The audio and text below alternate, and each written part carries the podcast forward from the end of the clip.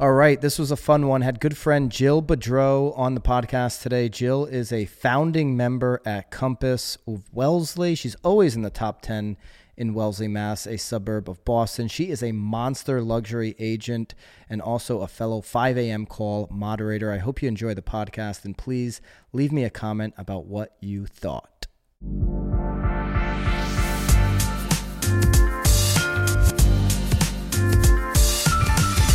Jill Bedreau, good friend of mine. Thank you for joining me on the podcast. Thanks, Byron. I'm really excited to be here with you today. I know these are like wacky times, obviously, so that we're living through. But uh, I know, I mean, it's like we're connected through the 5 a.m. call on a daily or weekly basis, but I don't get to just sit down and spend, you know, a good chunk of time chatting with you. Besides, we did the, we did the Zoom call recently mm-hmm. with the 5 a.m. call, which was fun. But uh, just to kind of catch up and see where you're at. So this is going to be a lot of fun. Yeah, no, I'm excited to be here. Thanks. First thing I wanted to ask you about is your perspective being a luxury agent. Those of you that don't know who Jill is, Jill is a highly productive luxury agent in Wellesley, Mass, which is a major suburb outside of Boston. And you typically will do a lot of deals in the high end, in the luxury uh, sector of the market. So, in your experience right now, what's going on with our luxury market? So, on average, our price um, is hovering right now around a little over 1.8 million dollars, and we're seeing a lot of activity, and this is all relative in the starter home, like the one five and under market. And this is this is just Wellesley. This is just Wellesley. Yeah, I'm not speaking macro. You know, Metro West Boston and Boston. Boston's its own animal, but in suburban Boston, there's definitely a lot of push and activity in buyers who need to buy. They haven't, by, by and large, and I'm generalizing, the younger buyers haven't been necessarily put off by the virtual nature of our business in the last couple of months and if you think about it from a lifestyle standpoint, a lot of them like have to buy. They're pregnant with their first or their second. They are living in a vertical world right now. And after two months in quarantine, it's just people are feeling really kind of space constrained. And we're definitely seeing a migration or an interest in migrating out to the suburbs. So I guess that's one market silver lining, if you will, although nobody would have, you know. Are you guys are you guys actually doing real live showings? I know uh, it, you you are essential in mass, correct? Yes, we are, but we're largely owner occupied, and we are not a lockbox um, market at like at all. Like maybe a couple of new constructions. So where possible, and where sellers and there have been few and far between are willing to vacate, there have been some live showings, but it's much more. I mean, ninety nine percent is virtual inventory is probably like super low right oh, now. Like a we, lot of we have 50 properties on the market, single family homes. And 50 that's total. 50 total. We've been how, hovering right around 50. How many and agents? um, we have 350 licensed agents in Wellesley. Okay. Yeah, so you can you can you, imagine that's a thin slice of the pie if you're looking on a average production, but yeah. and you know them all. Now, what's your and this is all everybody's guessing. Nobody nobody knows what's going to happen. That that's been more clear than ever over the last six weeks of our lives. But do you think more people will start to move out to the suburbs? Uh, you know, not just in your market, but really everywhere around these big cities as we get through this? I think where you have urban compression, I think the last two months have really made people realize that sometimes having more space, not necessarily your physical under roof space, but more space to get out and to breathe fresh air is really important. I think people will still carry through uh, with carry through like different consumer behaviors with really not wanting to necessarily interact as closely with people maybe in your living situation like my daughter in dc lives in a high rise apartment building doorman elevator and you literally can't leave. You're you know without meeting someone in the hall or the elevator. So where people are living in situations like that i definitely think that there's a migration. And we've definitely seen a spike in inquiries from boston charlestown cambridge much more densely packed urban markets with interest in migrating out to wellesley and surrounding suburbs.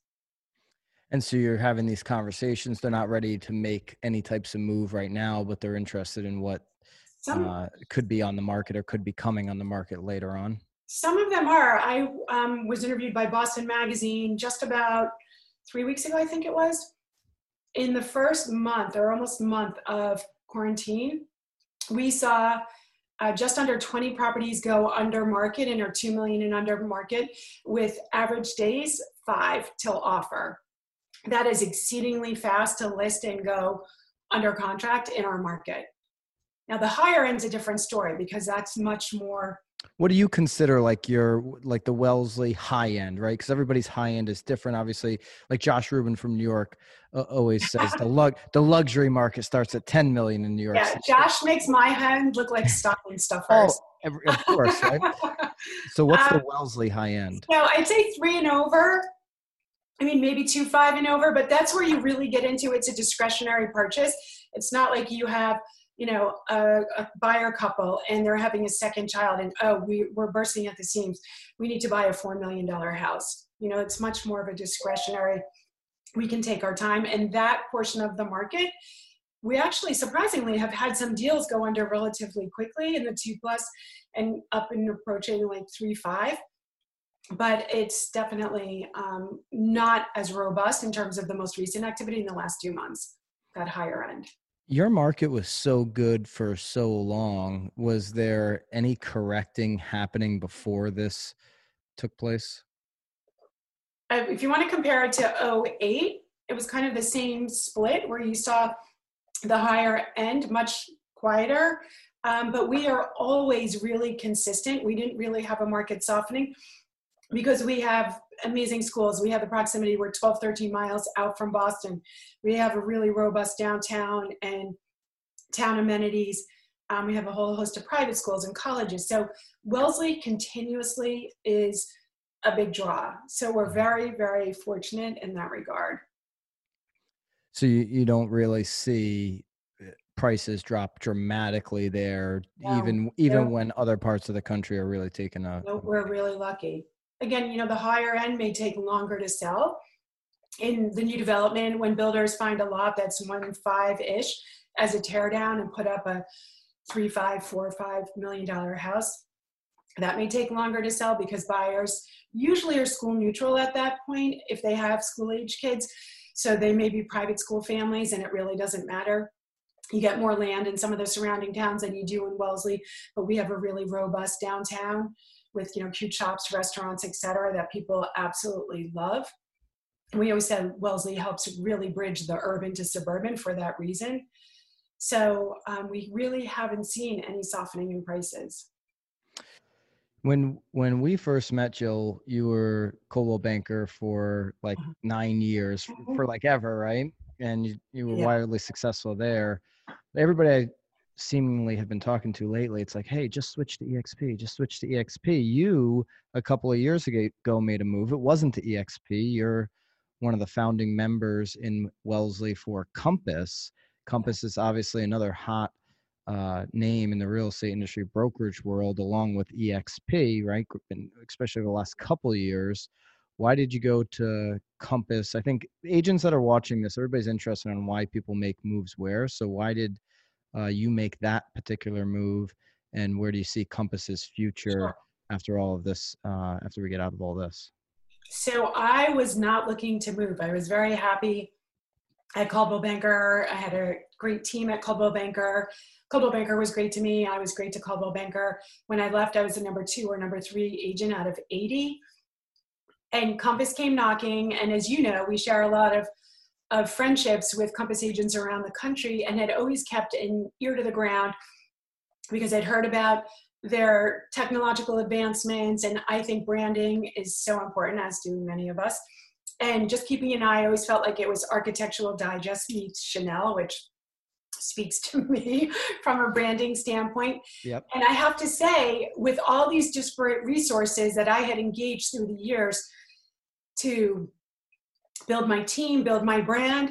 I didn't know what I didn't know until I went and sat through the dog and pony and literally saw the client interface for Compass and the user interface for me being first and foremost like Compass's number one client, the agent.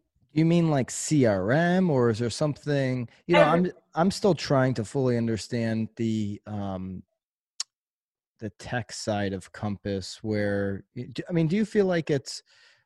Let me ask you this, and you and no, you know, no, you can ask me anything. Eh, like, do you feel like Compass is just a really great brokerage for you and your clients with advanced technology, or do you feel like they are a tech company first, which is certainly something you know Robert Reffkin has you know said numerous times. I think that they are a tech driven brokerage firm that realizes that you have two very distinct clients. You have me, and if you can't help facilitate my ability to serve you, my buyer, seller, rental clients, then it wasn't going to be a conversation I was worth pursuing. And I've heard that time and time again from other agents.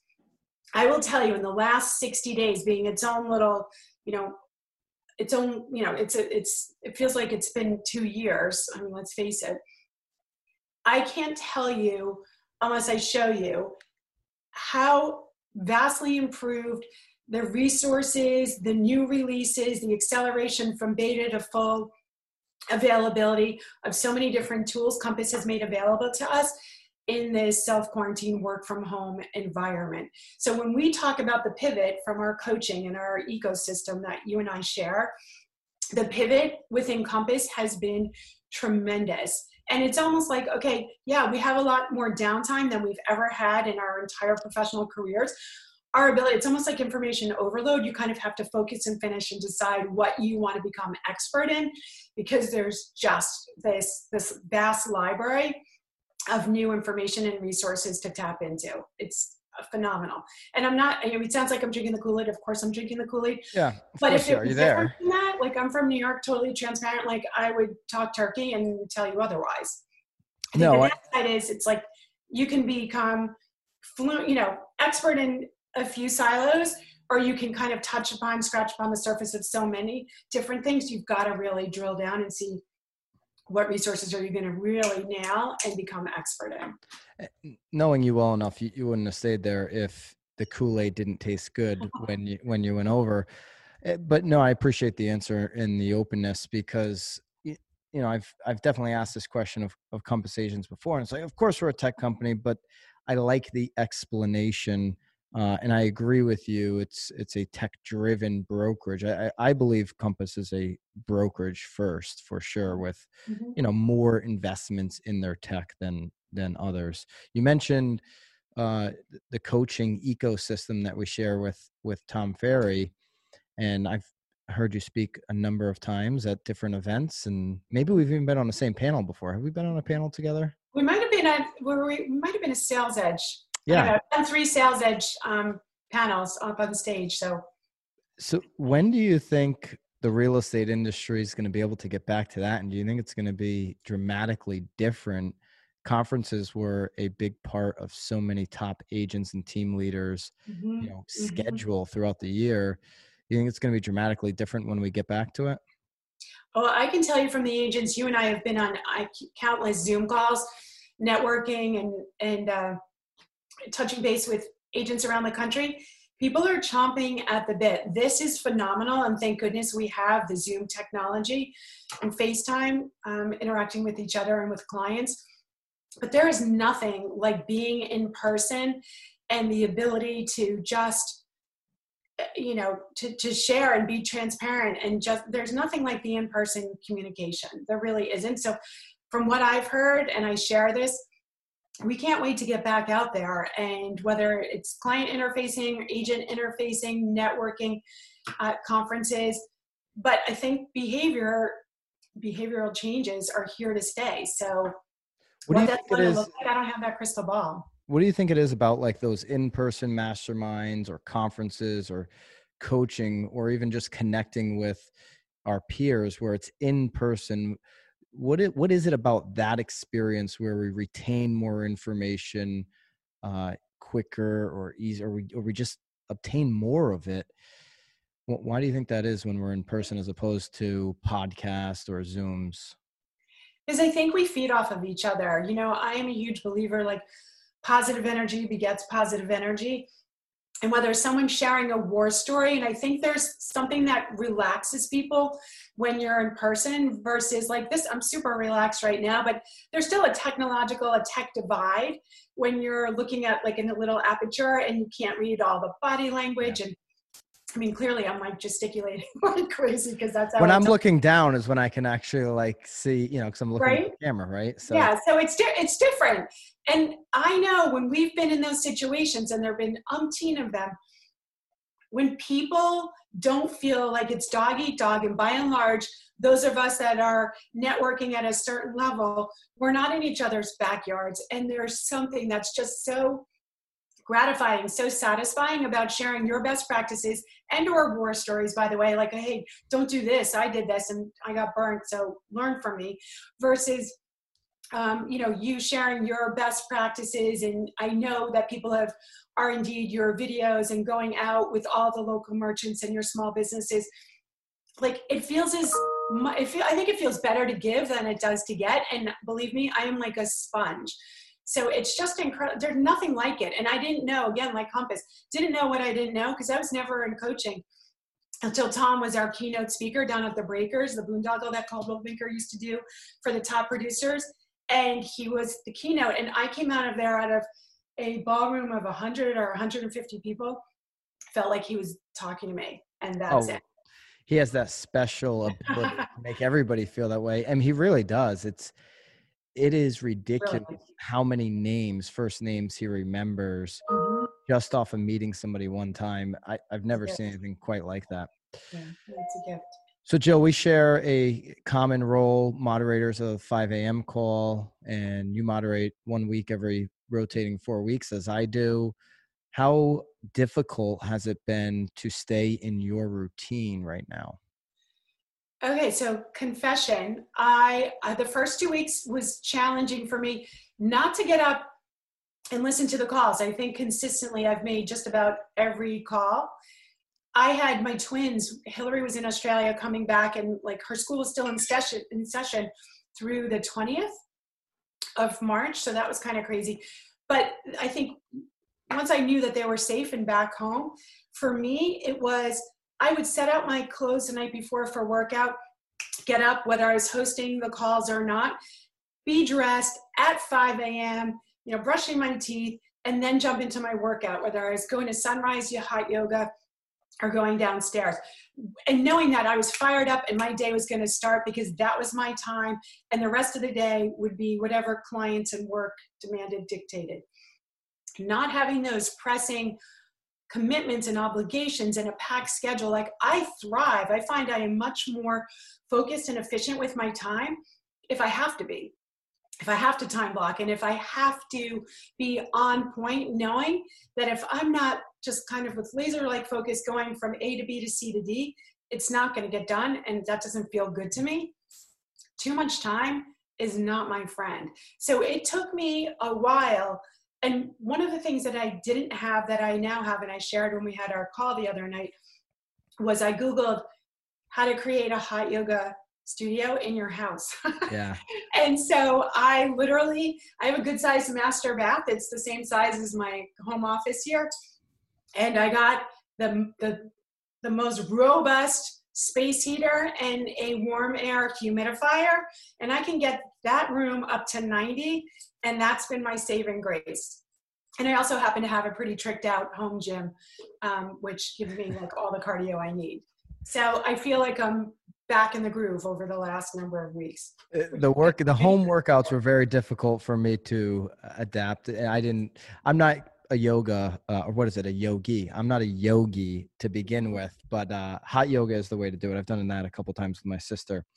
I find myself like without the normal routine i it's weird i actually you you think it's the opposite right without me having to like get in my car go to appointment go to this office go there you know go meet this person do all the different things that we're so accustomed to doing day to day without that i actually my body requires more sleep i'm going less places mm-hmm. i'm doing less you know physical movement than i normally would and yet I'm requiring more sleep. I'm actually going to bed even or falling asleep earlier because I find that like getting around people, this is the only thing I can really point it to is like getting around people, taking all these appointments actually fills my energy tank, gives me Mhm. more energy, more serotonin uh, throughout the day. So Well, really, that's that's good though. You're that's like I think you've got to look at that as a really good recharge. It's a good recharge to get the extra sleep, but I, I almost feel like going back to getting in front of people is going to be a recharge because I'm going to have this burst of energy that I used to have when I was out on these appointments. You know, Yeah. it, it, it's a weird, it's it, it's a An weird interesting thing. dynamic, right? We could have never predicted. I'm the opposite. I usually don't need a lot of sleep, even when I'm hosting our calls. I just I'm a morning person, and you know, I just I don't know. And your sleep routine's been the same. You haven't needed more or no, less. no, no, no. I told. I think I shared on the call last week. I've been up at one, That's two, right. two You've been getting less sleep. That's watching- amazing to and me. I'm like my mind, and I'm not an anxious person. Like, yeah, largely about the world around us. How can we not internalize that in some way, shape, or form? But I'm not a worrier, and it's just like I will be watching TV, and I'm not a huge TV watcher. Like, go to bed, woman. But I just can't shut my mind down. And I've read books and other. So go figure. I feel great. You know, I feel Yeah. awesome. You sound great. So, uh, Jill, what's one, wrap this thing up. What's one message that you're either sharing with clients or that you want to share with anyone that's listening to this? You know, most people on this podcast are going to be, you know, someone aspiring to be an agent or already an agent. What's one mes- message you'd like to get across? Well, I think in where we are right now, just generally speaking, it's just stay positive. Like positivity begets positivity. And um, you and I both share like mindset is everything, and it starts with that. And yeah, have we all had moments of, you know, darker thoughts and other things? Like, just stay positive. And if anything, you have to appreciate the small, beautiful things in life that we cannot take for granted and whether you're an agent right now starting out i think really understand like what's going to be your best environment. And i mean that from the people that you surround yourself with the brand the everything. I you know i'm going in two different the personal and the professional here. But being happy and feeling content and having the right mindset and surrounding yourself whether it's family and friends in your home life or with colleagues, professionals that are going to lift you higher. Like, really, really think about what's important because we can't control everything. And if, you know, quarantine has showed me that, and I'm a control freak, I'll say, can, you know, type A. All of us. Yeah. Yeah, like you just kind of had this has been really grounding for a lot of us and really puts a whole lot in perspective. And, you know, not to get too kumbaya, but like the yoga breathing, take a deep breath and really, what do you want out of life? What makes you happy? And don't just go for the, this is what everyone thinks I should be doing. What should you be doing for yourself and the people that matter most to you? I think that's exactly right. It, it, the reevaluation of life and making sure you're spending it with those that are pushing you forward is Mhm. going to be critical for everybody, whether you're in business, an agent, or not. So, appreciate you saying that, Jill, and appreciate you jumping on. This is a lot of fun. Hopefully, we're hanging out doing one of these. Hopefully we're in person. person soon. Yes, Then we'll be doing a selfie saying, remember when? exactly. We'll do that. We'll do another podcast, and we'll, we'll refer to this uh, these wacky Zoom Thanks. podcasts that we all had to do. If anybody needs uh, needs some help in a Boston suburb, Boston area, Jill is definitely your go to. Connect with her.